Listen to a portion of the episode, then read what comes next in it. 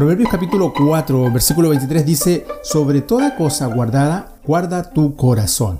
Hoy en día pocos desconocen que el colesterol está estrechamente ligado con la salud de nuestro corazón. En todos los análisis de sangre que se nos hacen habitualmente aparecen nuestros niveles de colesterol. Es habitual recibir de nuestro médico el consejo de poner más atención a nuestra alimentación y cuidar nuestros niveles de colesterol. Es peligroso para nuestro corazón llevar una mala alimentación, una vida sedentaria y una dieta rica en grasas. El colesterol aumenta la arteriosclerosis, es decir, la obstrucción a las arterias de nuestro corazón, así como las de nuestro cerebro, riñones, incluso nuestras piernas. Así puede acabar provocando un evento como un infarto en el corazón o a nivel cerebral. Si queremos reducir nuestro colesterol debemos disminuir los alimentos ricos en grasa, así como cambiar algunos hábitos de vida. Pero entiendo que también afectamos la salud de nuestro corazón cuando guardamos en él enojo, ira, amargura, falta de perdón. La Biblia, la palabra de Dios, nos aconseja cuidar nuestro corazón porque de él fluye o mana la vida.